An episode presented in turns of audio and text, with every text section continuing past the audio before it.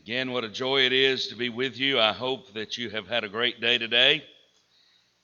We had a great time this morning in the Bible class and then had a great period of fellowship together as we had lunch. And I trust that you had a good day at home or at the office or wherever you were today. Before we get started, I want to again thank you for having me. I have said that this place feels like home, my home away from home, my Mississippi home. And I'm glad to be here. I appreciate your good shepherds and Brother Mike as you have asked us to be back. I spoke with Tammy today, as usual, and she sends her regards. As a matter of fact, Tammy and Ellie are at home tonight and they are streaming. So, uh, see, I'm here and I'm being good, and I'll be home just as soon as I can. Tell Peanut and Harley, that's the two dogs that I said would not live in my house, that sleep in my bed when I'm gone. but uh, a treat I had today is I got to talk to my dear, dear friend and brother, Bill Powers. Bill and Melody are who introduced us to this congregation. Uh, they lived here, and Bill was transferred back to Washington, D.C. with his work. And uh, so they streamed last night, and they're streaming tonight. Bill and Melody, and Jack and Maddie in first and second grade. And uh, so it's good to know that they're with us also. And uh, we look forward to seeing them. Bill said that if spring break for the children had coincided, they had planned on being here this week. And I know it would have been a treat for you as it would for me. Many miles separate us, and uh, we don't get to talk to each other as frequently as I would wish, but when I do pick up the phone and am able to talk with Bill, it's just like where we left off. No doubt, no doubt, on the other side, Bill and I, along with our families, will hang out in eternity together and I look forward to that time. I came this week and been preparing and studying for a message on activating the book of Acts. Brother Peter said repetition is good to remind us, and this week I have intended to remind us that we have a monumental task, a task of evangelizing this world an opportunity to get the gospel to every creature in this world. I believe for way too long, for many decades, we have done things that have not enabled us to get that message out. I believe that we can, and I believe that we will. God is waiting for us, those who are His children, those who are the blood bought, those whom Jesus has redeemed with his blood. Those of us who have been immersed in water for the remission of our sins, based upon our belief in the fact that Jesus of Nazareth, Mary, Joseph's son, is indeed the Son of God. John chapter 1. In the beginning was the Word, the Word was with God, the Word was God. Drop down to verse number 14, and it identifies Him specifically. And the Word became flesh and dwelt among us. Those who have been saved based upon their belief, their repentance, an attitude change which brings on a change of life. It's manifested in our behavior. We no longer walk in sin. We're no longer a slave, Romans chapter 6, to sin. But because of our repentance, our attitude change, based upon our belief in Jesus, we are taking ourselves to be those who are saved to the point where God saves us. You believe that Jesus is, repent of your sins, make that confession that you believe with your mouth, and then not only with your mouth, but with your lifestyle. And then you're immersed. That's where God does His work. Colossians chapter 2, verses 11 and 12. It's where the blood that Jesus shed where we meet it. Look at Romans 6, where we obey that form of doctrine, that pattern of teaching, the death, the burial, and the resurrection of Jesus. Those of us who are the saved, God has entrusted with His precious message. And I believe that He's waiting on us to come to Him with our heartfelt prayers with our attitude of we will work and work and work to get the message out, and He will bless us beyond our comprehension. I believe we've been navel gazers for way too long. We've been looking on the inside, looking at ourselves, seeing what's wrong with the other, what's right with the other. We've been picking fights. We've been merging. We've been splitting. We've been doing all the things from within while the world has gone unchecked with the gospel. We've sat back on our couches of self righteousness and we have allowed our history to be that which identifies us rather than our future. We talk about how the church grew back in the day. Well, I don't live back in the day, I live in the now. And we've got to get busy. And so this week, we've talked about it. We started off Sunday morning with the attitude that it can be done. And I'm reminding you because reminding is beneficial. If you've got the rotten, stinking attitude that we can't get the job done, you're at the wrong place. If you're not willing to change your attitude, you're most definitely at the wrong place. If you're in the process of changing your attitude from a we can't do it to a we can, you're in the right place. And if you've got the attitude that we will do it, join with me and let's get the job done because we can get this old world evangelized. Sunday morning, we looked at the fact that where were the disciples were. They were lost. He was dead. They had seen him buried, beaten, and slain. And on that first day of the week, prior or post the crucifixion of Jesus, they were behind closed doors, scared to death. I believe that that is a good mark of where the church is today.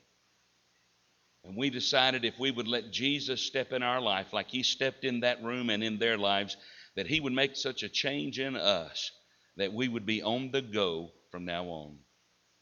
Sunday afternoon, we looked at it. It was against all odds that they did it. I mean, everything was against them from the government to their families. They were hindered in way after way a doctrine that was false, an old way they were trying to bring in. Some of those who were not Christians, the Jews, were hanging on to that old law and trying to infiltrate the church. They didn't even have recognition as the body of Christ in that first century. Go to the end of Acts. You'll see they were just recognized by the world as another division among the Jews. But against all the odds, that ragtag team of 12 men got the message to all the world. Last night, we looked at how they went from fearful to fearless. They had a fearless leader. They were fearless because of their prayer power. And they were fearless to get the job done. They stood in opposition and they got it done. In church, we've got to be fearless.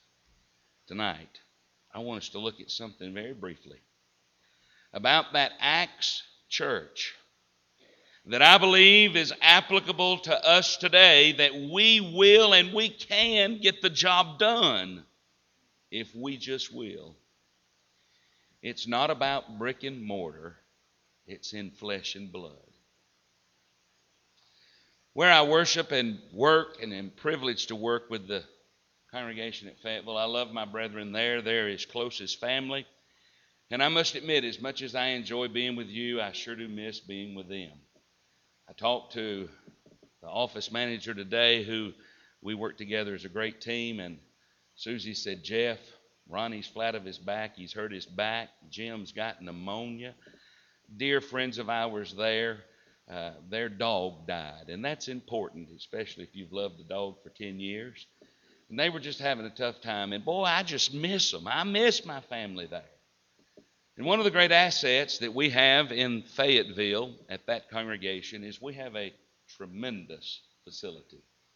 It's beautiful. God blessed that congregation uh, with resources, with the men who and women who had vision to put a landmark building in that community.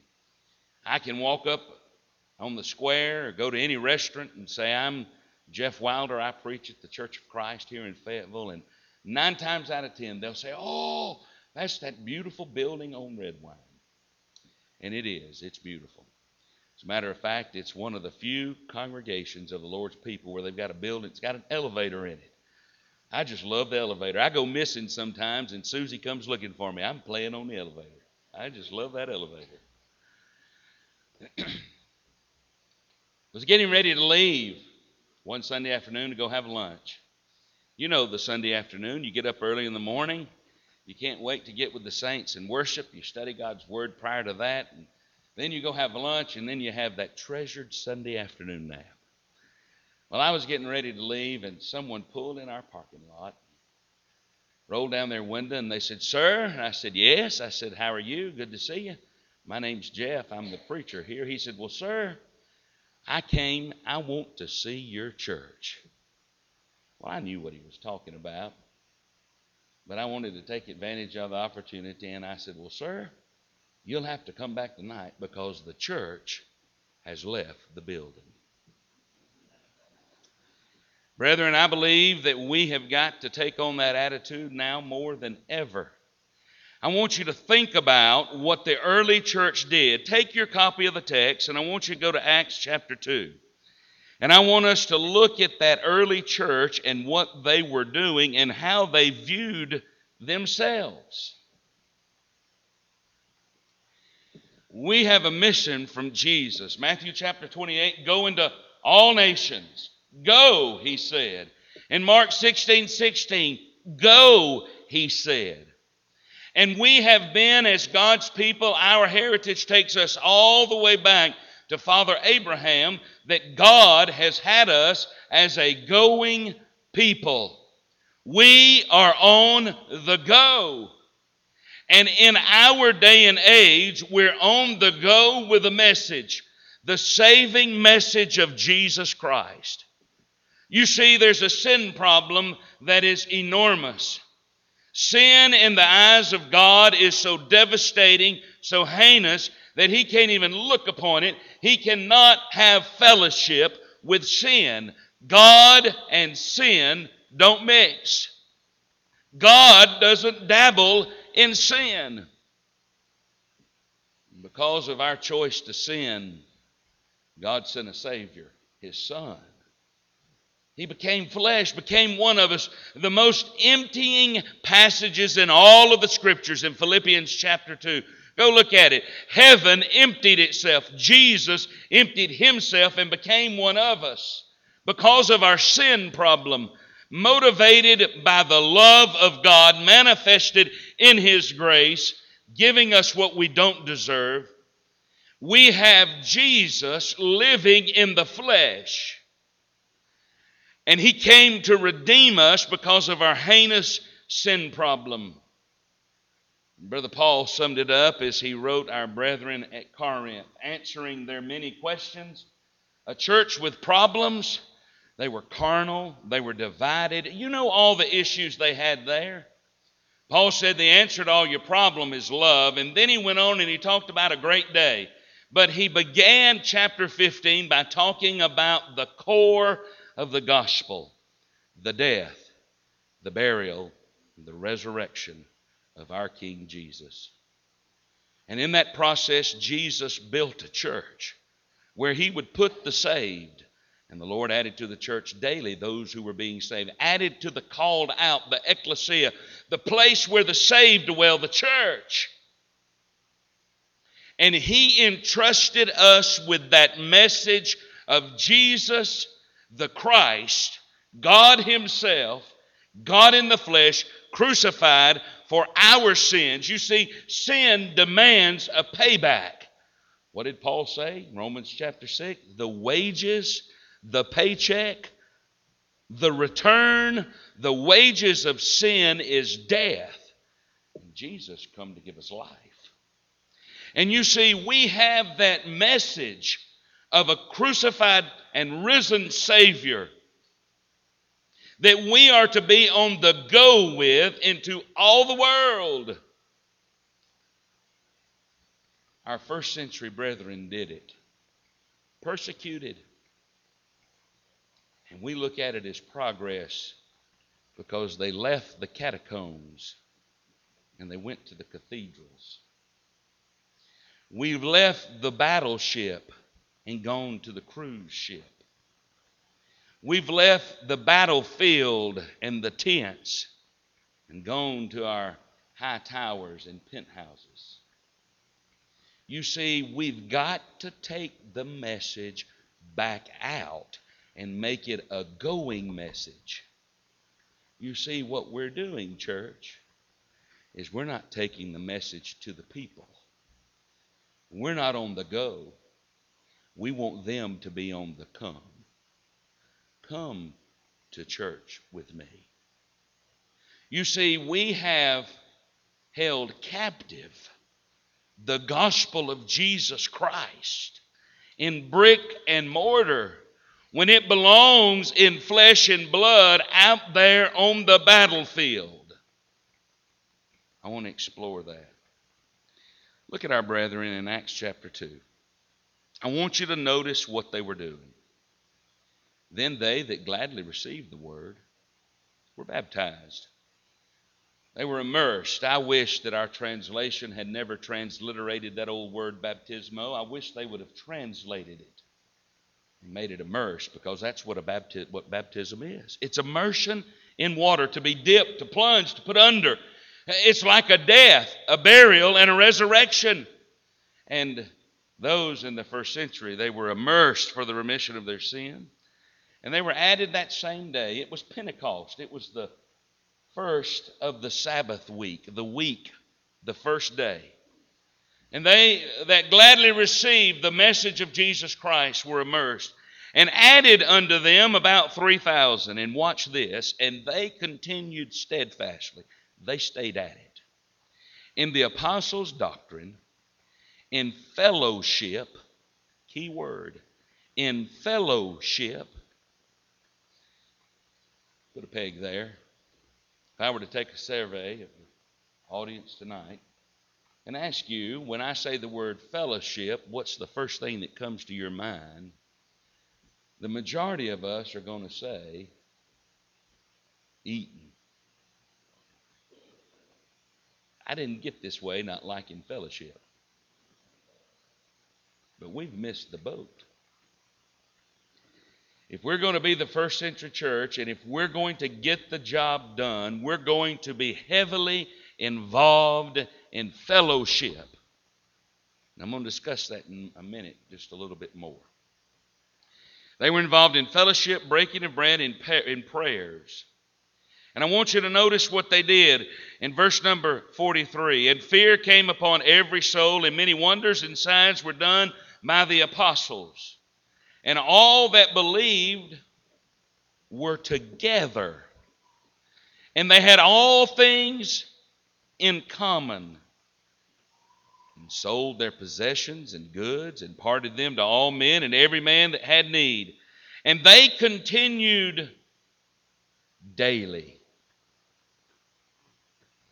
who are they? The ecclesia, the called out, those who had been saved. Well, who were they? Those that had believed and were immersed. They were together daily in one accord in the temple and breaking bread from church building to church building. Isn't that what it says? from house to house. And they did eat their meat with gladness and with singleness of heart, praising God and having favor with all the people. And the Lord added to the church daily those who were being saved. There's a key phrase in there, or a key word that we see continuously and brethren, I believe when we get the idea that the church is flesh and blood, we're a spiritual entity. I understand that, and I'm not here to discuss that tonight. We are spiritual, but right now, we're flesh and blood. If you don't believe it, just pull a knife out and cut yourself. And the church is not about brick and mortar. Notice what they were they were together daily. Togetherness has power, especially among God's people. Togetherness enables us to move forward. Togetherness helps us to know that we're not in this battle by ourselves. That it's not left up to me individually, though I have to participate as an individual, but it is left up to us collectively to get this message to all the world. And if we're going to do it, we've got to do it together and we've got to do it continually. We've got to be at it daily. And that first century church was. Even up to the Hebrew exhortation. Hebrews chapter 3 and verse number 13. Let's take the time and go there. I promise I won't keep you too late tonight. And if I do, and you got to get up and go to work early in the morning, well, just do it. You can sleep when you're dead. I want you to look at Hebrews chapter 3. I want you to begin in about verse number 12 because it's important that we begin to see that the church wasn't captured held captive by a building. Take heed, brethren. Pay attention. Take heed, brethren. Lest there be in any of you an evil heart of unbelief in departing from the living God. Read this exhortation that was given in its continual, willful, unrepented sin that will cost the Christian their soul. Continual, unrepented, willful sin. And the one given the exhortation here says, Take heed, lest there be in any of you an evil heart of unbelief in departing from the living God. Verse 13. But, y'all haven't figured out, I am not an English major. I barely can speak English. I'm well versed in Southern English. I know what y'all means. I know the plural of y'all. The plural of y'all is all y'all. But I do know enough about English to know that in this structure of this sentence and this thought, there's a conjunction. That's a word that joins two thoughts together. And the word but is a strong contrast to that which was just said. In the original language, a very, very strong contrast would be alla. Alpha, lambda, lambda, alpha. alla. But, the writer says, concerning this evil heart of unbelief, but exhort one another. Watch that. Exhort in plain Southern English, that means this keep each other in check. If you see somebody stepping out of bounds, grab them. Do an intervention to stop that behavior which could cost them a heart of unbelief. Do whatever it takes. If you see somebody diving into sin, stop them. Your brethren, your team, your family but exhort one another. On Sunday morning, when you come to Bible class, get there five minutes early. Better yet, get there five minutes late, and you just have to exhort between Bible class and worship. It's about 15 minutes. And you can do that as you're going in and out of the restroom. Isn't that what it says? And if you're not too busy and don't have a ball game or your kids don't have something that they're involved in extracurricular, because you see, Church is your life. It's not something we do, it's who we are. So if you happen to can make it on Wednesday night, exhort them on Wednesday night. But exhort one another on Sunday morning, Sunday night, and Wednesday night. Isn't that what it says? Because we're dealing with the possibility of falling into the trap of continual, willful, unrepentant sin, which will result in a heart of unbelief, which will cost you your soul, and your soul is so valuable because I value my soul that I'm going to exhort you. Look what he says exhort one another daily while it's called today, lest any of you be hardened through the deceitfulness of sin. Church, we've got to quit viewing this building as our only time together. I'm not against buildings. I think that they are good. The church has a command to gather on the first day of the week. Acts chapter 20, we see the example. The church at Corinth came together using the supper as their calling card for to come together on the first of the week, to, to, to use that supper to look backward to the cross, to look inward, to look outward to the world. We proclaim his death. What is his death? The core of the gospel. Our supper time with the King is evangelistic in nature because we look back, we look in, we look out, and we look up till he comes. We proclaim his death till he comes. And that early church met on the first day of the week. And the fact that we today are commanded to do the same and we long to do the same with our family it becomes necessary for us to have a gathering place. Therefore, under the command of gather together, our shepherds have authority for expediency to build a building for us to do that in. But, church, this is just a rallying place. This isn't where the job's going to get done. We've got to get together out there. Why? Because out there is where the lost souls are. We are to go to them. We've got to kill this mindset of we got to bring them in this building. We've got to go to them. Go with me, if you will, to Second Thessalonians. I want you to get a picture of who the lost are. We villainize the lost. They're the bad guys. They're not the bad guys.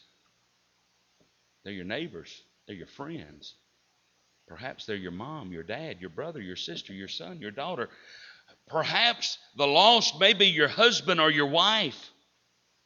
And yet, as a general population, we want to villainize the lost when in reality they are our target because of the love we have for souls. Remember what Jesus said What is a man profited if he gained the whole world and lose his own soul. Folks, we're in a battle over the souls of men, watch this, and women, beginning with yours. And if you love your soul, you'll be motivated to love the souls of men and women. And the lost will not be the bad guys. But the lost will be those that we attempt to minister. And ministry simply means this that you pick people up where they are and you take them to the foot of Jesus. How lost are the lost? Who are the lost? Brother, Brother Paul, writing our brethren at Thessalonica, chapter 1, verse 7.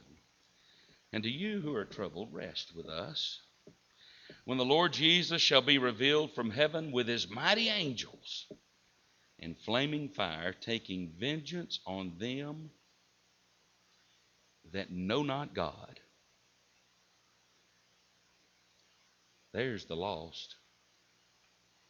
They will be the target of God's wrath because he has no choice, being the just God that he is, to pronounce judgment upon those who are not saved by the blood of his son.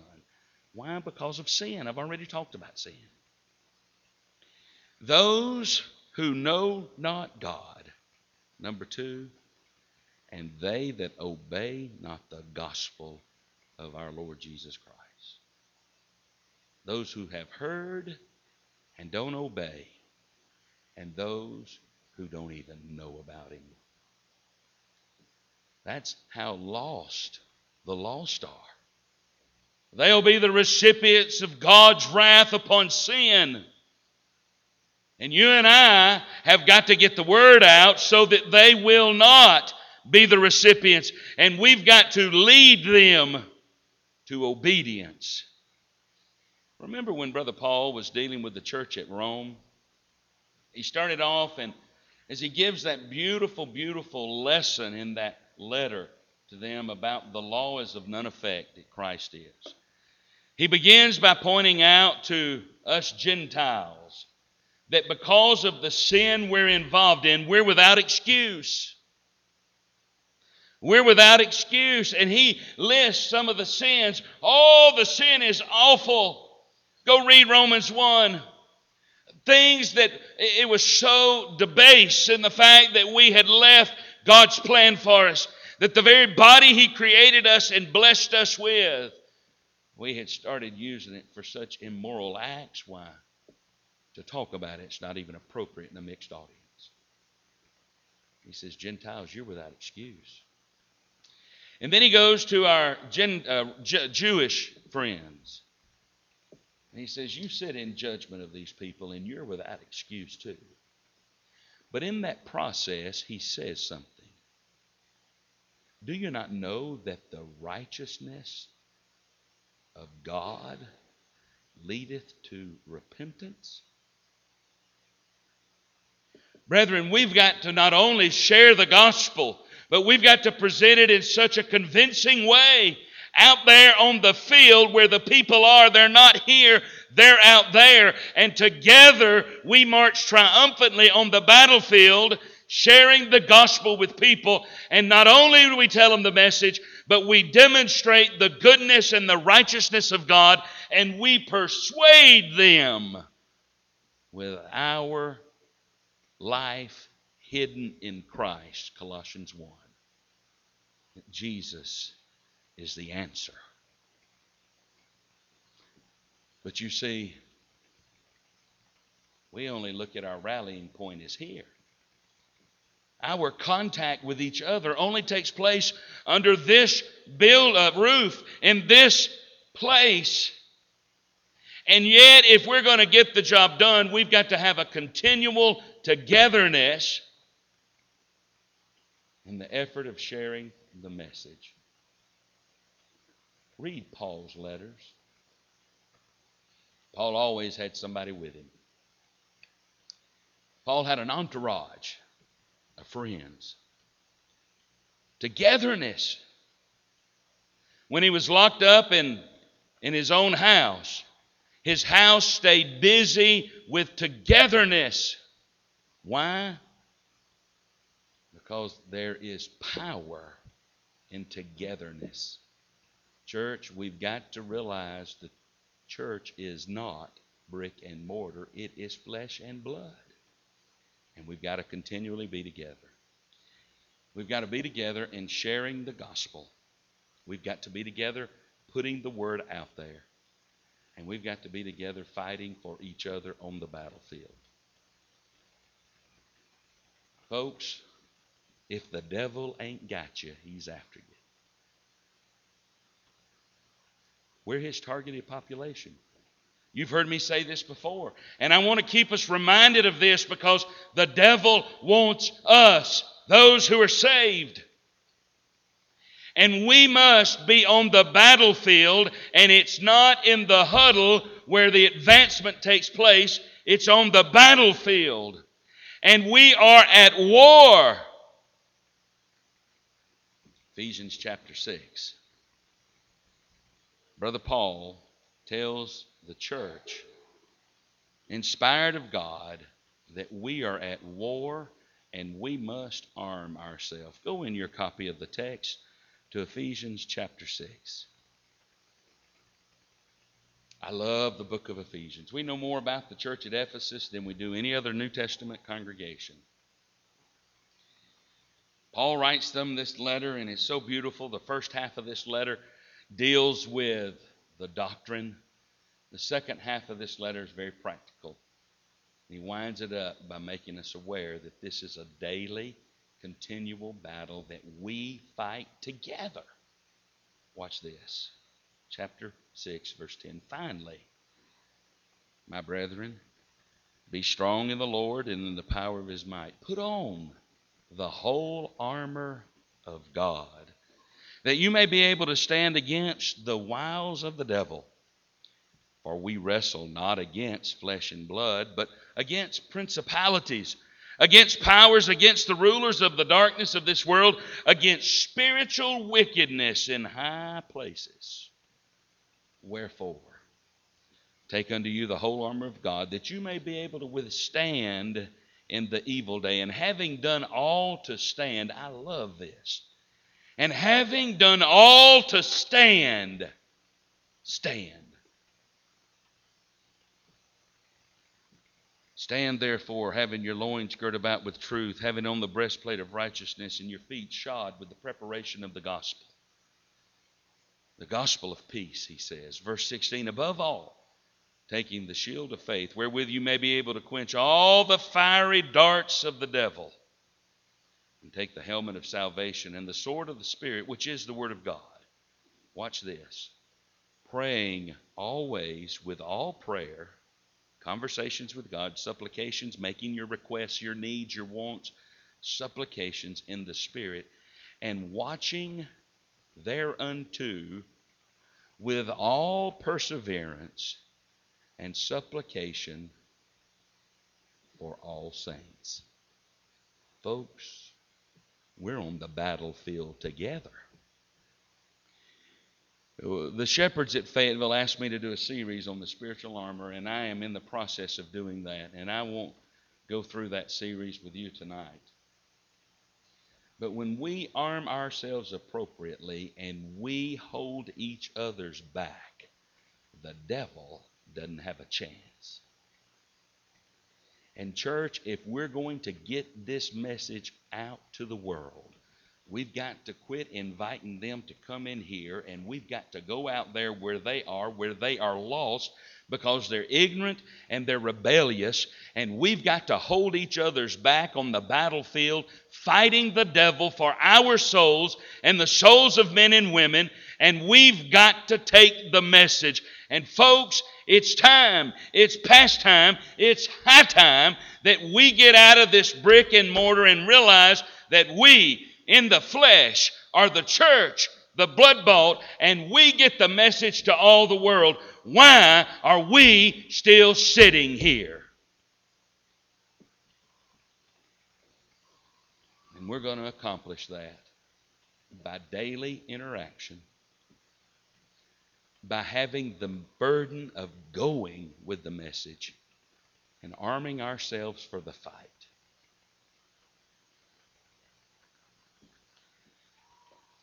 I have said it in every gathering, and I will say it tonight. Eternity is way too long, and hell is way too hot for your worst entity to, enemy to spend eternity there. What? What? I pray that you tell me are you doing about it? Folks, the church is not brick and mortar. The church is among men. God said, speaking of the, through the prophet of old, that I'll write my covenant on their heart. It wasn't on stones, but it was on the heart. It wasn't in a tent with a golden box or in a limestone built temple in Jerusalem, the city of the Jebusites that David conquered, where God would dwell. No, and today He dwells in us, in flesh and blood, those who are the saved. 1 Corinthians 3 16, 1 Corinthians 6 19. We are the temple, the dwelling place of God. And we are the church. And we've got to quit fooling ourselves that it's brick and mortar. I challenge you. Let's quit inviting them to come and let's go out there and get them. Let's go to them with the message. And let's pledge to daily be on the battlefield, holding each other's back as we are armed with the armor of God. I explained as I opened up our lesson tonight how to become a Christian. Your obedience takes you to the place where God saves you, and that's in immersion. You'll meet the blood. I demonstrated that our early church brothers and sisters were continually together in fellowship. And one of the things that I find most interesting that I'm not so sure we have picked up on is not only in their fellowship were they together, but in their fellowship together they were praising God. And as a result, they found favor with man. I challenge you tonight if you're one of God's children and you've left that fellowship, you don't have the daily contact, and praising God is not on your agenda, much less seeking the lost. I beg you to come home. God stands in wait. Jesus painted a beautiful picture of God and the prodigal son's father. That father stood and he watched. He looked down the trail that his boy had left on his joyful journey, looking for his boy to come home. Jewish culture said that a daddy, a man of his wealth, his status in the community, didn't run.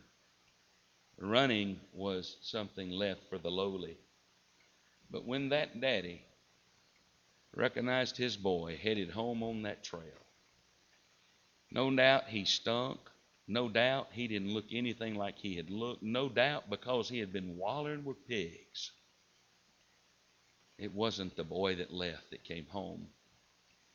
But in that picture that Jesus painted of God being the Father and us being the child that left and came home, the scripture says this.